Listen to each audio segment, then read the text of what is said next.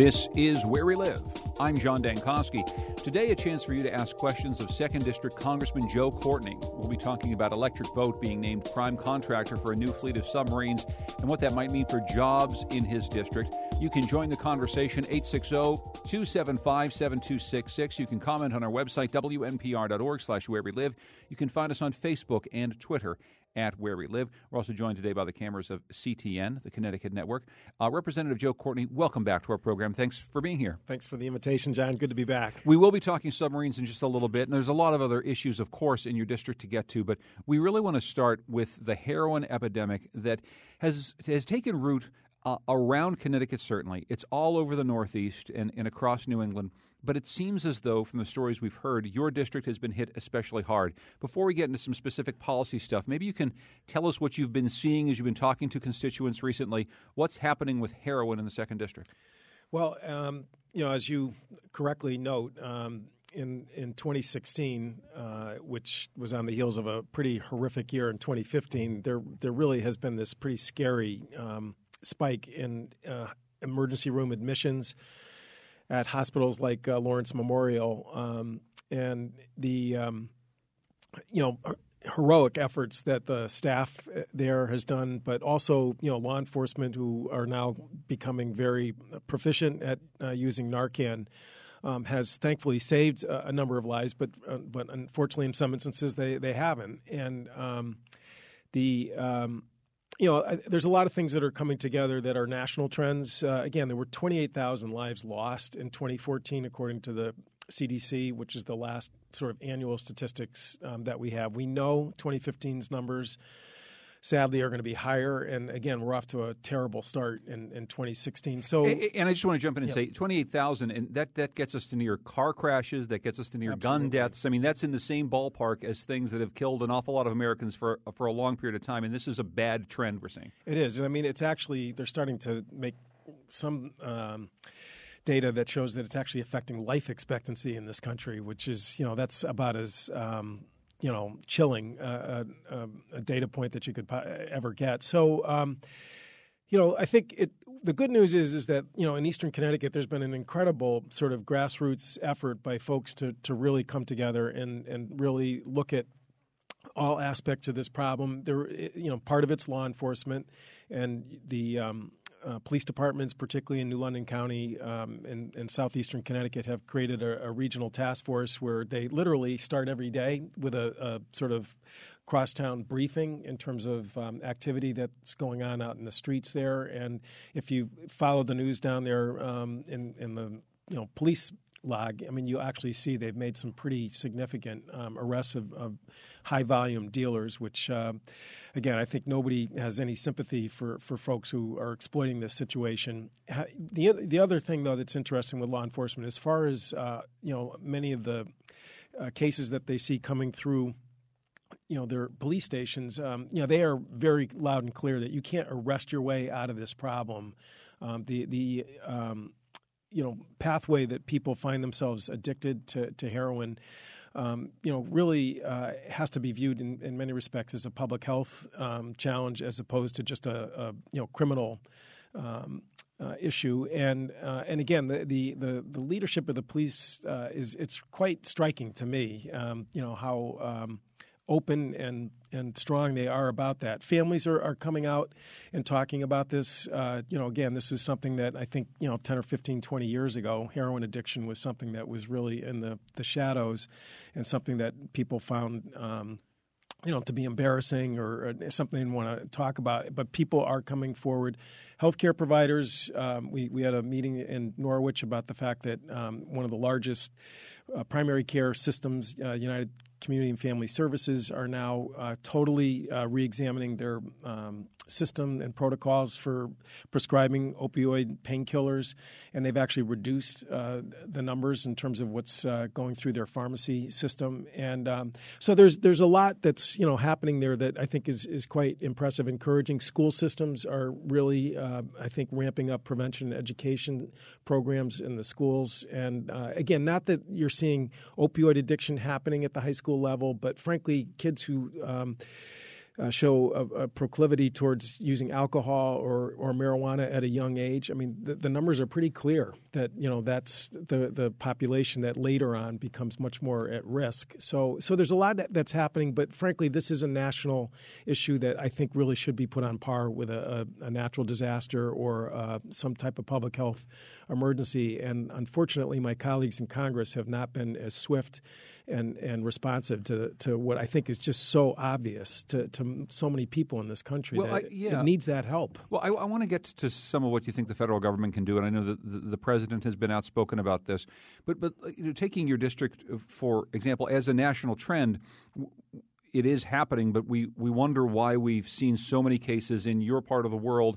Um, I guess one question is what do you know about the uh, increase seemingly in eastern Connecticut versus some other parts of the state? Secondly, what do we know about the pathways that drugs have carried? I mean, many, many years ago, when um, when the town of Willimantic made the front page of the Hartford Courant as heroin town, something that was kind of devastating for that community, but it was dealing with some real problems.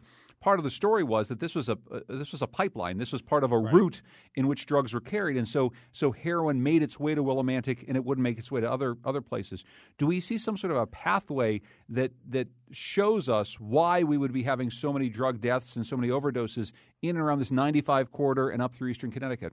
So, I mean, actually, if you talk to the folks at the Office of Chief Medical Examiner who looked at the 2015 numbers, which again showed about a 20% increase in Connecticut, they, they actually do um, indicate that it really is pretty much spread across the state. So I, I, feel like to some degree we can go a little overboard in terms of just saying that this is a 395 corridor issue. Having said that, um, you know, if you look around the region, uh, New Hampshire has the highest per capita um, numbers in terms of overdoses. I mean, it became an issue in the primary uh, for mm-hmm. people running for president.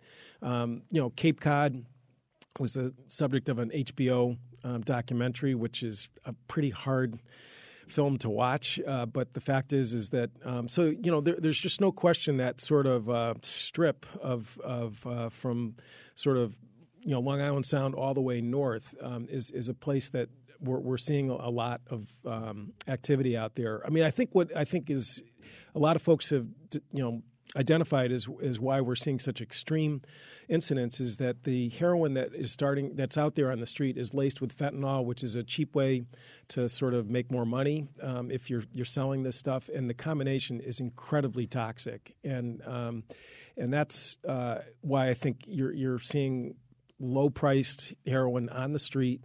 Uh, you know, the reports that we get back is, uh, and I was at the Windham Chamber of Commerce the other day, is as low as three dollars and fifty cents a hit. So if you're somebody who's you know got um, an addiction because of a painkiller use that may have started from a relatively benign incident, you know, like a, a sports injury or you know a car accident or uh, excuse me some type of surgery and you're you're at a place where you're you're you, you feel you need that to to deal with pain issues uh, you know, three dollars and fifty cents is a way of, of satisfying that craving um, is is almost impossible to uh, to avoid as a temptation. Well, you, you mentioned the one organization uh, in your part of the state that, that's working to change its opioid prescription patterns. This is something that I know an awful lot of hospitals have been taking on themselves and other health clinics. It's something that's been talked about at the federal level. What do you want to see? I mean, is this something that needs to be solved at the federal level, or is this a state by state or a region by region issue where we literally just first change the way in which we prescribe opioids so that we just don't have so many people getting addicted in the first place. So one of the I think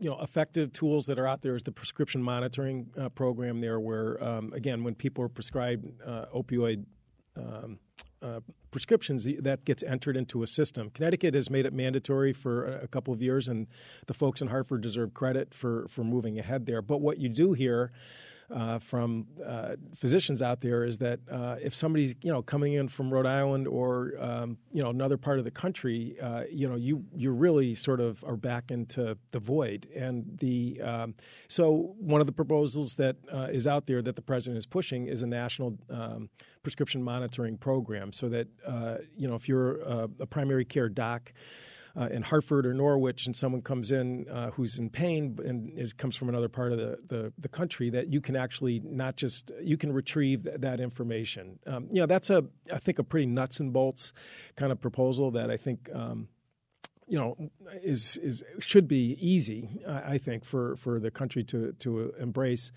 You know, the other is just we've got to sort of get into the the fundamental question about protocols for for painkillers. Um, you know, this became um, a criteria for hospitals to get their certification that they uh, are addressing pain mm-hmm. as a patient uh, issue uh, before they, they leave the doors. And I mean, this is relatively recent, and and I have heard that overwhelmingly is that you know people feel sort of trapped that um, if they don't prescribe, and, and it's such a subjective sort of um, you know condition to, to, to respond to that you're you're going to put yourself at risk in terms of licensing and certification. So um, the Community Addiction and Recovery Act, CARA, which passed in the Senate, and you know was a good, I think, um, unfunded, but you know, good faith effort to try and at least deal with some of the reform issues uh, surrounding this issue, this problem. Um, actually, is is calling for a, a, whole sort of new look at protocols, and and, and it brings in aspects of the the federal government that directly delivers uh, health care, whether it's the VA, military health care system, uh, but also um, you know FDA. HHS and, and others, and and I, I, think you know that conversation and that process really has to happen. What um, I think the the the more um, advanced thinkers are or, or, people looking at this problem is is that you know our system really doesn't get to the so if you have a knee injury mm-hmm. and you you're complaining about pain I mean an opioid particularly in the, in the, immediate aftermath of a surgery is totally appropriate and and for relatively you know brief uh, periods of time but at the end of the day if you want to eliminate pain for in, in the wake of, of a, an event like that you've really got to go to the knee not not to the brain which is where opioid uh, really aim their therapy in terms of dealing with pain, and and you know that kind of takes a, a, a, more holistic, I guess you'd say, uh, response in terms of uh, healthcare and how we deal with pain but, as an issue. But but how much of it do you think needs to be? I mean, there's sort of carrots and sticks in the way that you change behavior. I mean, one thing would be to to pass laws that would say you just have to prescribe differently. Like you can't prescribe more than seven days worth of a certain opioid unless it's certain. And this is sorts of things that are being talked about. Uh, the, then there are other ways in which we just say, let's educate more doctors, let's educate more patients, let's just try to change it a little bit over time. If this is indeed the epidemic that we see it is, and it should be treated in the way that we're treating other terrible epidemics in our in our uh, communities, does this require a hard hitting you know effort in which we just change medical policy and say you can't prescribe any more than so many of these things because we're worried about them getting out in the streets and people who take them legally getting addicted? So we had the um, White House drug policy director come to New London um, a, few weeks ago, uh, Michael Botticelli, who has been in this for 30 years, and you know, I, I, think you know his command of the issue as as a recovering addict himself, mm-hmm. I think is just you know totally um, solid and. His his approach his attitude is it's an all hands on deck. I mean this is a this is a complex problem you know that requires uh, again law enforcement, prevention and education, treatment, uh, but also reform of uh, you know how we treat pain as a society. But I think the um, you know, Washington and Hartford sometimes can overreact in terms of dealings with issues, and, and I think we should listen uh, to, to people who um, you know really understand this uh, with the with the urgency though that um, you know we, we can't keep going like we're we're going. I mean, as you point out, the the the CDC you know uh, figures just really show that this this does require more than just a you know a, a blue ribbon commission that's going to report back um, two years from now. And uh, and again, I think there's some really low hanging fruit that's out there that we can deal with this. I mean, lastly, I would just say that um, you know the president's budget came out with 1.1 billion to deal with these sort of four uh, aspects of the issue. That's a 2017 budget. We're in the middle of, of you know the house is on fire here in 2016, mm-hmm. and, and that's 1.1 billion dollars with a B. That's for right. the whole country. country. Correct. And um, uh, so uh, and and again, that's assuming Congress passes a budget for 2017, which I think you know a lot of the handicappers are pretty skeptical of in the waning days of an administration. Uh, a lot of us would like to to move that up and have this treated again like a disaster declaration. Again, we're talking about a possible Zika virus uh, emergency uh, supplemental appropriation. Uh, we did it for Ebola. uh, again, if you compare the, the number of folks that have been, you know, impacted by that versus this crisis, I mean, it, frankly, this crisis dwarfs um, those measures. Again, not yeah. to not to poo poo those issues there, but uh, so I've, I have a bill in the House yeah. to, to provide for that emergency supplemental assistance, and um, and, and, it was not made part of that Senate bill that I mentioned earlier. But the external pressure, I think, is going to continue to, to grow, and this does not affect just Democratic districts. I mean, this is this hits uh, rural America, suburban America, red America, as well as blue America. Well, and we're talking with Joe Courtney, second district congressman. We're talking about the heroin epidemic, the opioid epidemic across America that's hit hard in Connecticut and in his district. Um, we're going to talk about this for another couple minutes before we break and talk about some of the other issues that are that are facing him right now. Um, I, I, guess I should say there, there's two things I wanted to get to. You mentioned law enforcement earlier and changes there. This is one thing that's really interesting. Of course, we're we're seemingly in this new mode that a lot of people have applauded. It's taken root here in Connecticut and everything from a second chance society to a new way in which we we take a look at uh, low level drug offenses like marijuana possession. Um, cops these days are are looking at users differently, um, but at the same time, as you said, they have to do a really good job of getting the dealers who are bringing stuff into the areas. Then at the same time, you need people who are out there using to feel confident that when they call local police because my friend is overdosing, that we're not going to get arrested, that we're going to get some help. So, from your seat as a, as a congressman, it's hard to say what exactly we can do, but how do you see these things coming together so that law enforcement has the tools and also the trust of the people so that they'll start to getting the help that they need? I mean, and that's really where we get to the resources issue, which I was just talking about. Because the fact of the matter is, is that um, you know, if you've got someone in lockup in Norwich or um, Torrington, and and you you know are trying to help them and and and make them feel um, that they have trust, uh, mm-hmm.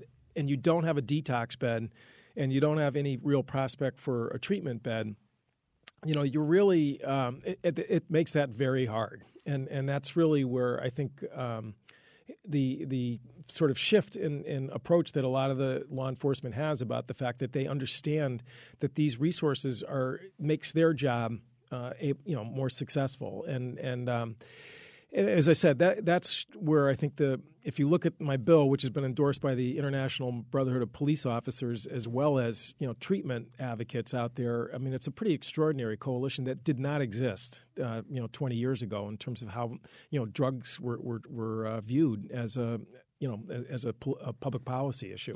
Uh, let's get to a couple quick phone calls here. Uh, Sylvester is calling from Orange, Connecticut. Hello, Sylvester. You're on with Joe Courtney.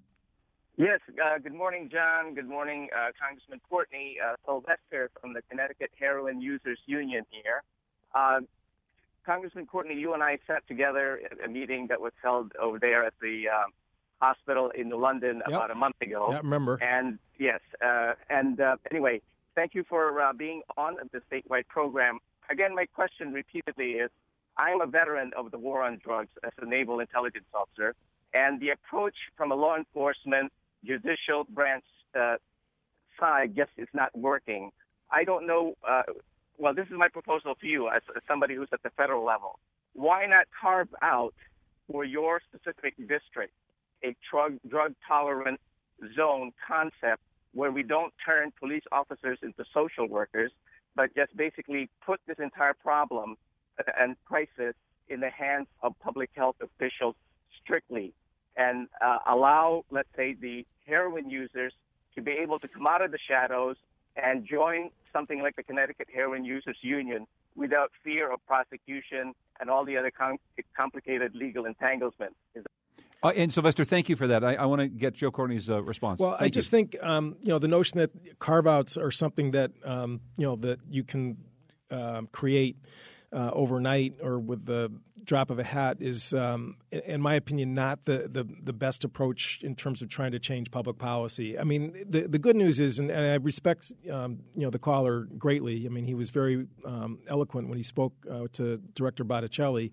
Is that um, the fact is, is that the ground is shifting in the direction that he's that he's describing, and in terms of uh, you know a, a change in, in, approach and attitude. Uh, by law enforcement about how you how you deal with, with folks who are arrested, uh, such as this. Um, but the notion that I mean, we're we're struggling right now still to overcome the stigma of drug use in Washington to get this as as a public health measure in terms of emergency funding, and and you know that is the still the fundamental, in my opinion um, obstacle towards really uh, moving the country forward is that there is still resistance out there about whether or not these are just you know bad people, weak people. They don't deserve to be you know treated like folks uh, you know who who need uh, medical uh, and, and, public health uh, care. Uh, but we're, we're making progress, partly because of uh, you know Sylvester's efforts, uh, but also because families are coming out uh, of the shadows and really talking about this. And and I, you know I'm actually an optimist. If you look at the sentencing reform effort that's happening in Washington, I mean that may be a real sleeper success uh, towards the end of the Obama administration. There's been meetings with some of the most staunch Republicans, Trey Gowdy, mm-hmm. the chairman of the Benghazi Commission, but a former U.S. attorney in South Carolina has been actively meeting with folks at the White House about changing changing the sentencing guidelines that, again, were the most sort of um, out of um, touch uh, mechanism that for um, you know how to deal with this this problem. But you know we still that's still the law in this country, and to to get that to move, uh, you know, by itself is a huge sea change. Let's get to one more quick phone call. Annette from Darien. Hello, Annette. Hi. Hi. Go ahead. Um, yeah, so I'm a stay-at-home mom in Darien, and three times in the last year, um, family members have had minor outpatient procedures and have been given prescriptions for oxycodone. And uh, we've tried to refuse it, and they push it on us and say you need it just in case. And we haven't gotten them filled, uh, or if we have, we don't use it. So now I have to dispose of it and I just think it's completely unnecessary. It bothers me. I don't want it in my house, and you know, my son just got one, and he's been fine on Motrin. First of so. all, Annette, thank you for sharing that story. And we've heard this story. Our, our, reporter Patrick Skahill has been doing a series of stories about this. People are overprescribed this stuff. They don't know what to do with it afterward. There's not a comprehensive um, solution for how to dispose of it. Um, many people, including another caller, I'm not going to have time to get to on this, um, is saying, look, why are doctors pushing this stuff? Does it have anything to do with drug companies that make this stuff? And I guess I'm wondering from where you sit in Washington, this is something that's, that goes beyond the level of being able to tackle it in Darien or, or New London or anyplace else. And is there something that has to be done about the pharmaceutical industry pushing these painkillers over and over again when it's clear that a lot of people don't need as many as they're getting prescribed? So uh, there was a, uh, an actual lawsuit brought by the Attorney General from Kentucky against uh, Purdue Pharma. Uh, because of the marketing practices that they were using in terms of painkillers. And actually, they uh, were successful in obtaining a huge judgment.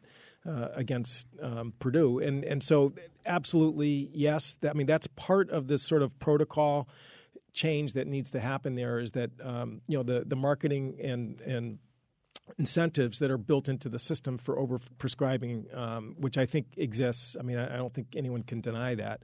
Um, has to be changed, and and that means maybe you know a, a, little bit more of a challenging political obstacle. But again, the story that we just heard um, is, you know, I've heard it as well. By the way, Walgreens has set up a, a drug disposal system voluntarily, and I give them credit uh, for doing that. But that law that I mentioned, or the bill that I mentioned that came through the, the Senate, one of the, the pieces of it is about trying to create a national drug disposal system um, to, to get this stuff out of people's medicine cabinets. You, you know, it's, it's, interesting. One of the reasons it's uh, difficult politically to change anything having to do with the pharmaceutical industry is because we know the pharmaceutical industry gives so much money to members of Congress to run the reelection campaigns.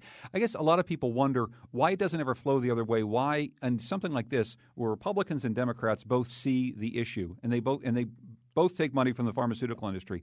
Why we can't have some sort of a reverse process in which the, enough of a critical mass of Congress says, you know what, guys, we're going to change. It doesn't matter how many millions of dollars you've given us for our reelection campaigns. We're going to force you to do something now because we have the power here. We were elected. You weren't. Well, again, the bill that passed the Senate was ninety-four to one, and mm-hmm. uh, and and again, it, it, it it's getting into their wheelhouse in terms of really, you know, having um, FDA and others get into the, the question of, uh, of, of how this overprescribing is happening. So, um, you know, that does show that the power of this issue is is going to uh, force even vested interests like that to to have to yield. And and again, it's um, there's just no excuse for creating financial incentives for stuff that really has the same chemistry as, as heroin. Mm. Joe Courtney is Connecticut's second congressional district congressman. He's joining us today to answer some of your questions. We spent a long time talking about the heroin epidemic. Obviously, we'll be able to get to more of those issues as well. But we want to turn to submarines, of course, one of the biggest issues in his district. Good news for Electric Boat over the course of this last week. We'll find out what that might mean for jobs in his district. 860 275 7266. Find us on Facebook and Twitter at Where We Live if you want to join us.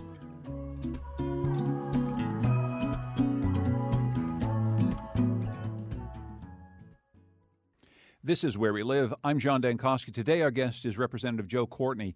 He represents Connecticut's second congressional district in Congress in Washington, but he's he's back home in the district. Joined us in our Hartford studios today. If you want to join us, 860-275-7266. We're going to turn to some economic issues, including this announcement out of the second district: the Navy announcing that Electric Boat would be the main contractor on a new fleet of submarines.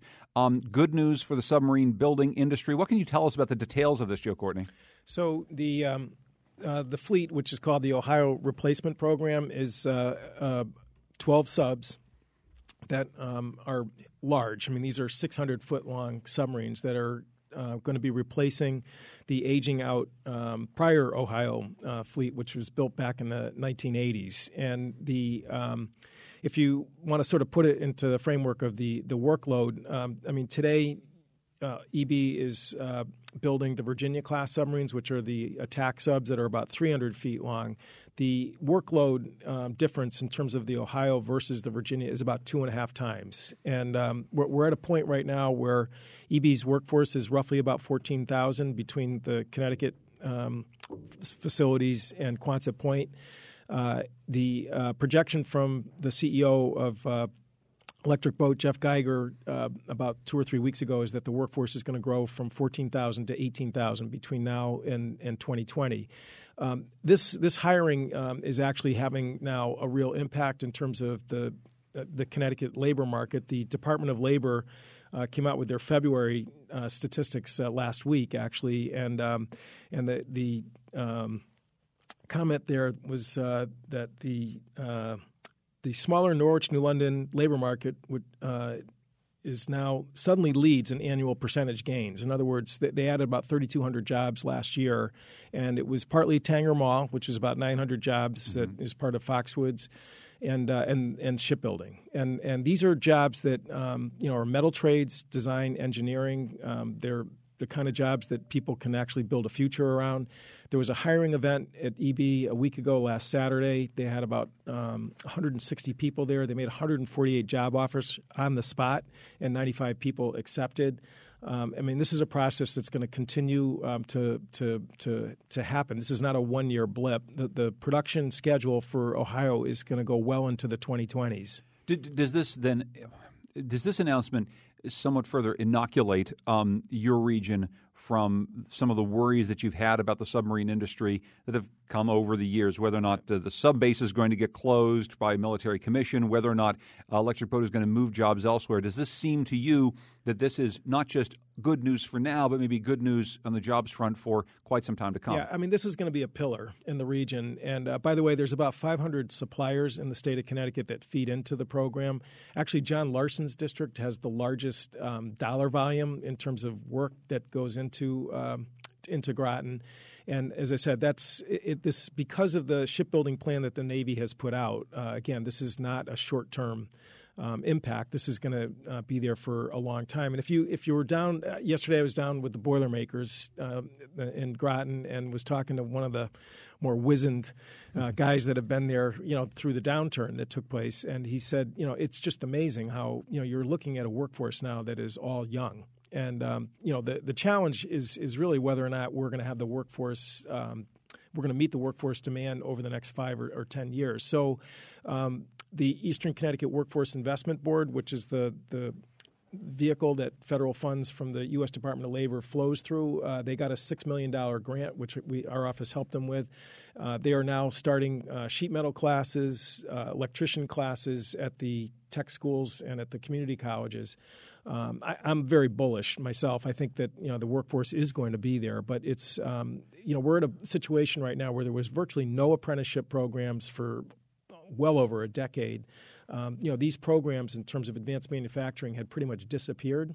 Um, in the tech school environment, and now they are ramping up at, at full speed. And so you feel like we we are going to be getting the graduates that, that have the requisite skills. It's something we've heard a long, for a long time, and not just in this industry, but in a lot of technical industries. That Connecticut was just not turning out the graduates that we needed to stay here and take these jobs. You, you think it's turning a corner? And that's the, the, the purpose of this grant, the manufacturing pipeline grant, uh, is to uh, again just go. In, we've got some great tech schools, you know, Grasso Tech and Windham Tech and Ellis Tech, and um, I mean that's where this this program is starting at the earliest uh, level because they they want to um, really get people's mind frame into the the belief that this is really where um, job security is, and um, you know, I, I, I, think they uh, have a full complement in terms of the first classes that they're enrolling. Uh, we checked with uh, John Beauregard, who's the director uh, down there yesterday, and um, uh, I, you know, again, I think we're we're going to do just fine in terms of meeting those workforce uh, demands. And again, if you have questions for Joe Courtney, 860-275-7266. By the way, on the design side, yeah, yeah. the University of Connecticut School of Engineering, yeah. Uh, they they hired roughly about hundred kids out of the last year's graduating class. They would have hired more. Susan Herbst uh, actually, uh, for the first time, visited EB and had a great wow. um, stop there and met with some of the interns from the School of Engineering. Um, and so these are kids who are getting educated here in Connecticut, and then they're going to stay in Connecticut, which I know is a is a common refrain, which is that you know all our young people are, are hidden, heading for the exits.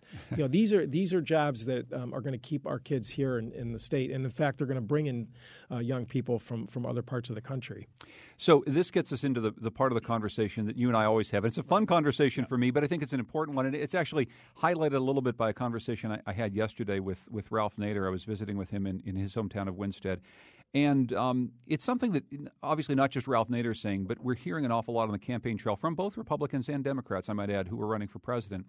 It's that the world um, is a dangerous place, and, and we need to be safe from all the various dangers. And I think it's fair to say that, you know, not too many years ago, you and I may have had a conversation about whether or not a, a strong nuclear submarine fleet makes a, a ton of sense before an emergent Russia and before North Korea is launching nukes into the sea. Uh, that all said, I think good arguments can be made for that. But earlier, we, we talked about the president saying that there's a, essentially a national health emergency around heroin uh, abuse and, and opioid abuse, and we're putting $1.1 billion into it. I mean, how expensive is it to run a submarine fleet?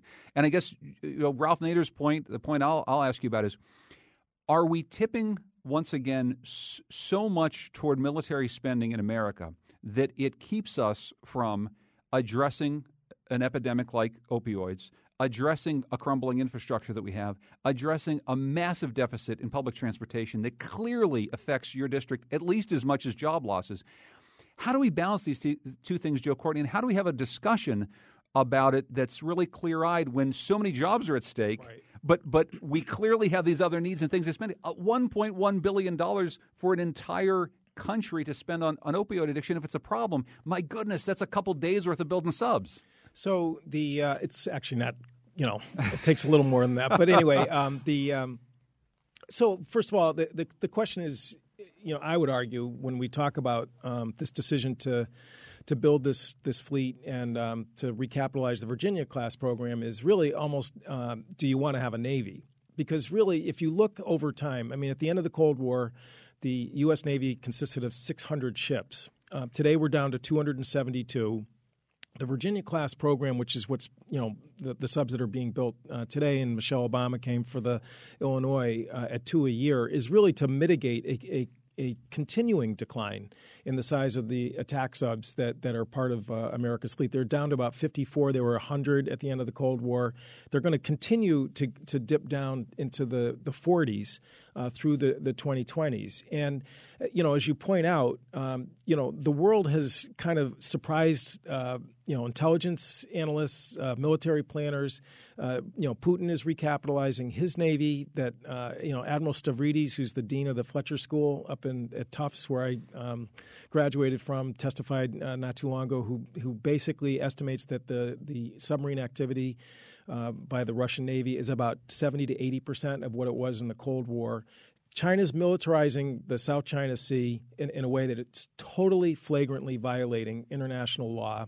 And when you listen to the folks who are in charge of these regions, whether it's Admiral Harris, who's in charge of Pacific Command, or General Breedlove, who's in charge of the European Command, they are both, um, and they testified uh, in successive days before the Armed Services Committee that they need more submarines. And I mean, that is the, the one part of the chessboard that um, you know they, they identified as where we have a, a, critical need and you know the top line of military spending just to address Ralph's concern you know is not skyrocketing upward. I mean not every part of uh, the shipbuilding plan not every part of the overall pie chart for, for the Pentagon is growing the way that the investment it doesn't have in, to grow very much to be an enormous amount of the expenditure of the, but, of the American but, government. but as, as, a percentage of GDP yeah. I mean we, we're below 4% in terms of military spending. You know when Dwight Eisenhower made his famous remarks about the military industrial complex, I mean, it was between 5 and 10 percent of GDP during the 1950s and early 1960s. We just come out of a war. I mean, it, no, it was a different time. But, yeah. but, you know, still going into the 60s, it was uh, about double, really, where we are uh, today, right now. So, I, you know, I guess, you know, from, from my standpoint, historically, as far as where the, the, the the defense budget is versus non-defense, um, we it is still a, a, smaller percentage than it was in past years when we did build highways and we did, I think, invest in education. And so I, I think that. Um, you know, th- this is not mission impossible in terms of trying to balance these competing needs. Well, and, and, we yeah. need a Navy. I mean, that's, you know, at the end of the day, we need a Navy. Well, yeah, and I guess uh, part of it is when you think about the ways in which Congress is unable to work together. Yeah. Um, making sure that we have money for defense spending is something that people can work on across the aisle. There's many, many congressmen like you, Democrats, right. in in districts that have heavy military concentrations, in which you really need to make sure that these things happen, not just for jobs, because as you said, you you believe in a strong navy, but again, we seem to always be able to make the handshake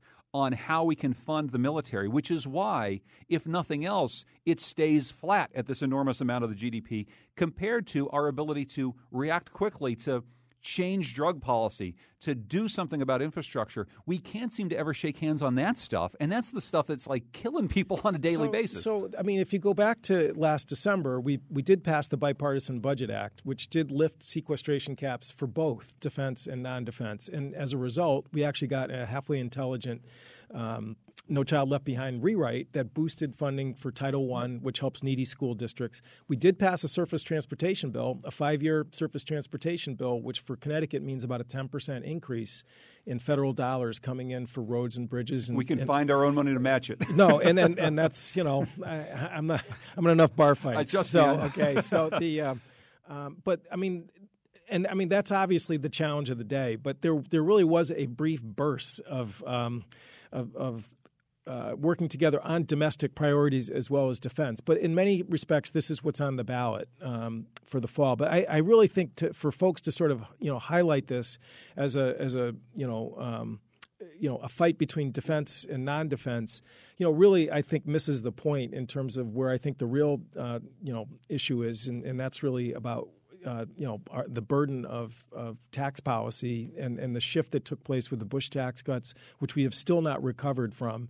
And I frankly think both candidates running on the Democratic side get that, and and I think would allow this country to address its priorities in a balanced way, unlike the other side. Uh, we're talking with Joe Courtney. We're going to take a break. There's a lot more to talk about. If you want to join us, 860 275 7266. This is where we live.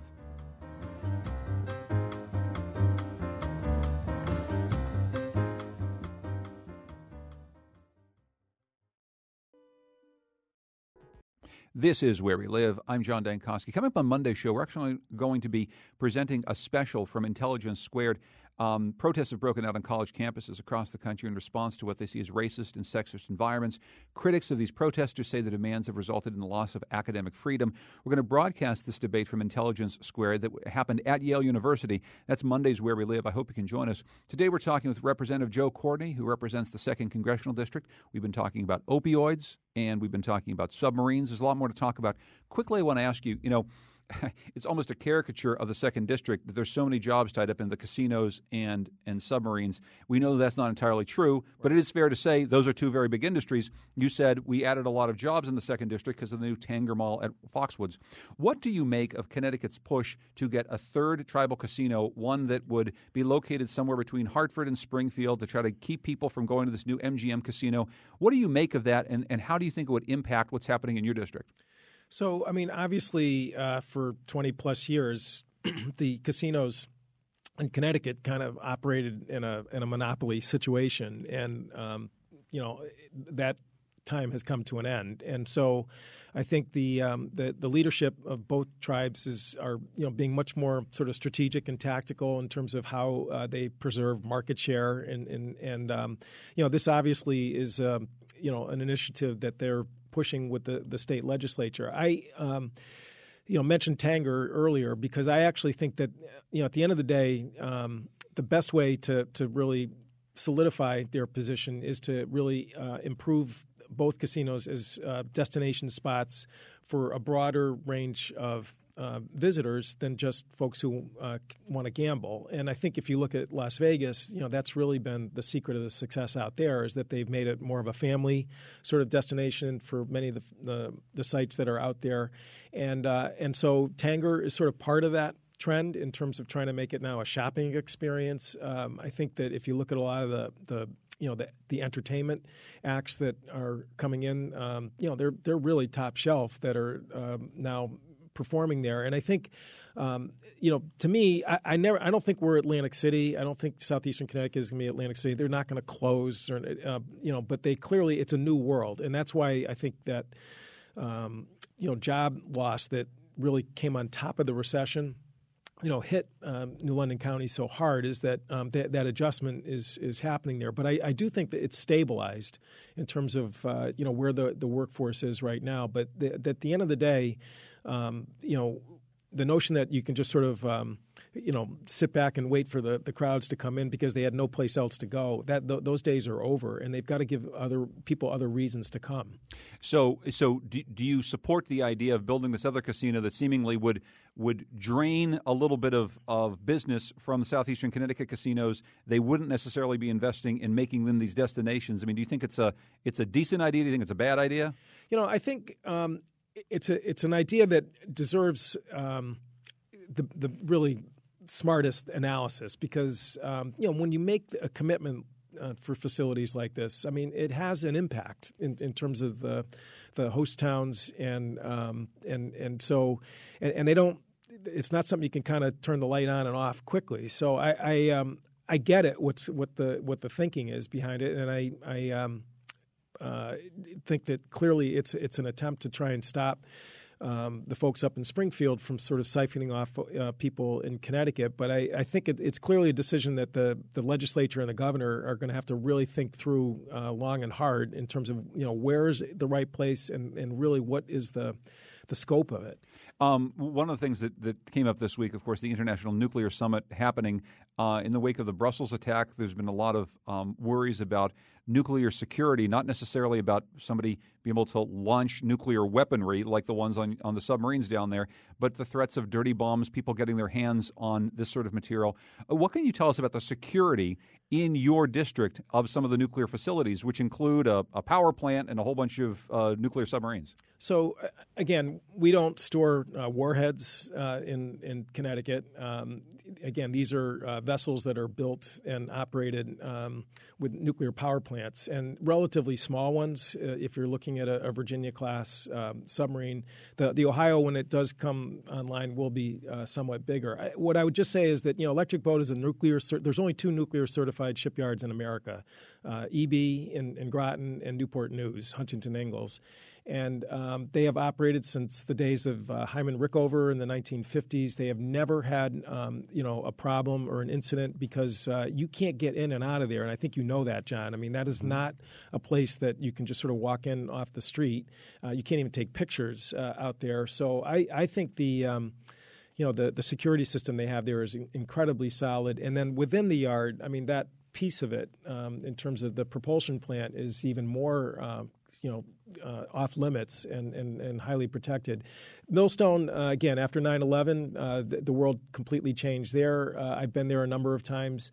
Uh, getting into the property is extremely arduous. Um, and I mean, they know me down there, but I've got to jump through the hoops. And, and frankly, I have no problem with that. I, I, I'm glad they do it and the, the, the dry cast storage that they have there. I mean, if anyone tried to somehow um, you know take dirty material off the, the site there, I mean, good luck. I mean, because you would need a crane and a you know um, you know heavy equipment to to to even you know attempt to, to think about it. And um, you know the the other site is Connecticut Yankee uh, in East Haddam.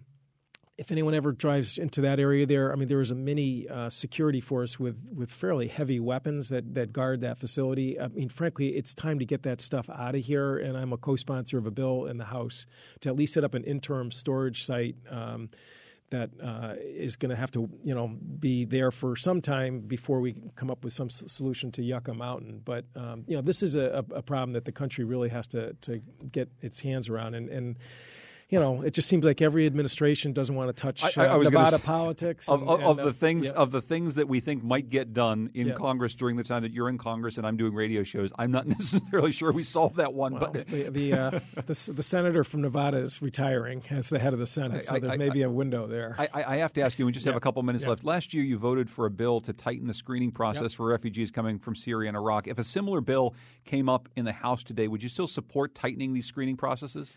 So I, I think that, you know clearly Homeland Security has responded to that vote in terms of um, uh, you know really uh, enhancing the system that's in place, which, by the way, is pretty robust right now as well. And our office has helped families from Syria, uh, you know, jump through those those hoops. But you know, clearly, you know, issues like social media searches is now you know part of the new reality um, in the wake of San Bernardino. So if the, if the language came up precisely the way it is right now, I would not. Uh, having said that, I, I, think that you know no system is sacrosanct in terms of uh, being um, you know improved, and and so I think um, you know at the end of the day, it's important for public confidence to to be there for this program because if if people feel like it doesn't work or it's it's not safe, then that's when you're going to have this huge overreaction with the you know the crazy ideas like um, Donald Trump about just banning uh, people from you know one of the world's largest religions uh, entirely from coming into the country. Well, since you mentioned Donald Trump, I'll just spend spend the last moment or two with you on this presidential race. Uh, you you've come out in support of Hillary Clinton for, for president. Clearly, though, there are an awful lot of people in your district and all across America who said, you know, look. Bernie Sanders is offering an alternative to Democrats. He's really talking about one or two very, very key issues, and it really has to do with changing the way that we uh, deal with Wall Street, changing the way we deal with big corporations.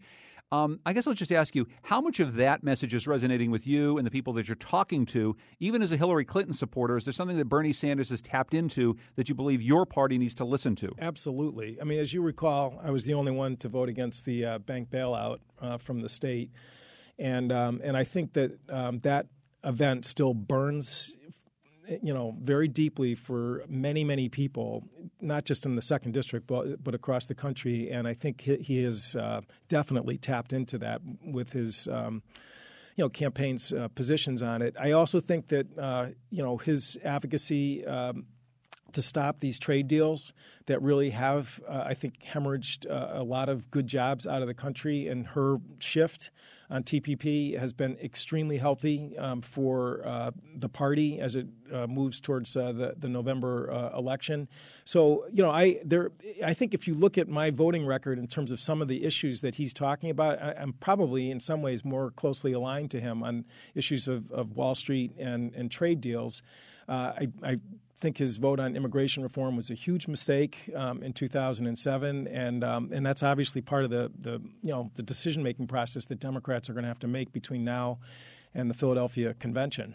Do you think that Hillary Clinton is hearing these messages, though? I understand that what she's talking about on the campaign trail has certainly changed, but you've known the Clintons for a long time. I mean, yeah. do you think this is actually soaking in that she is taking to heart some of the things, those issues that Bernie Sanders has raised, the ones so that you've been working one, on for years? One example is uh, also the Cadillac tax, which, uh, as you know, uh, was a part of the Affordable Care Act that I opposed from day one and worked with Bernie actually to strip from the law, and we pushed it out to 2020 uh, before I made my endorsement of, of Secretary Clinton, I mean, I, we, I, had personal conversations with the campaign about the need for her to come out uh, and, and, support that position, and she did. And, and again, Bernie, to his credit, um, you know, created, I think, a lot of the incentive to do that. But I do think that that's a, a sincere change of heart that she made.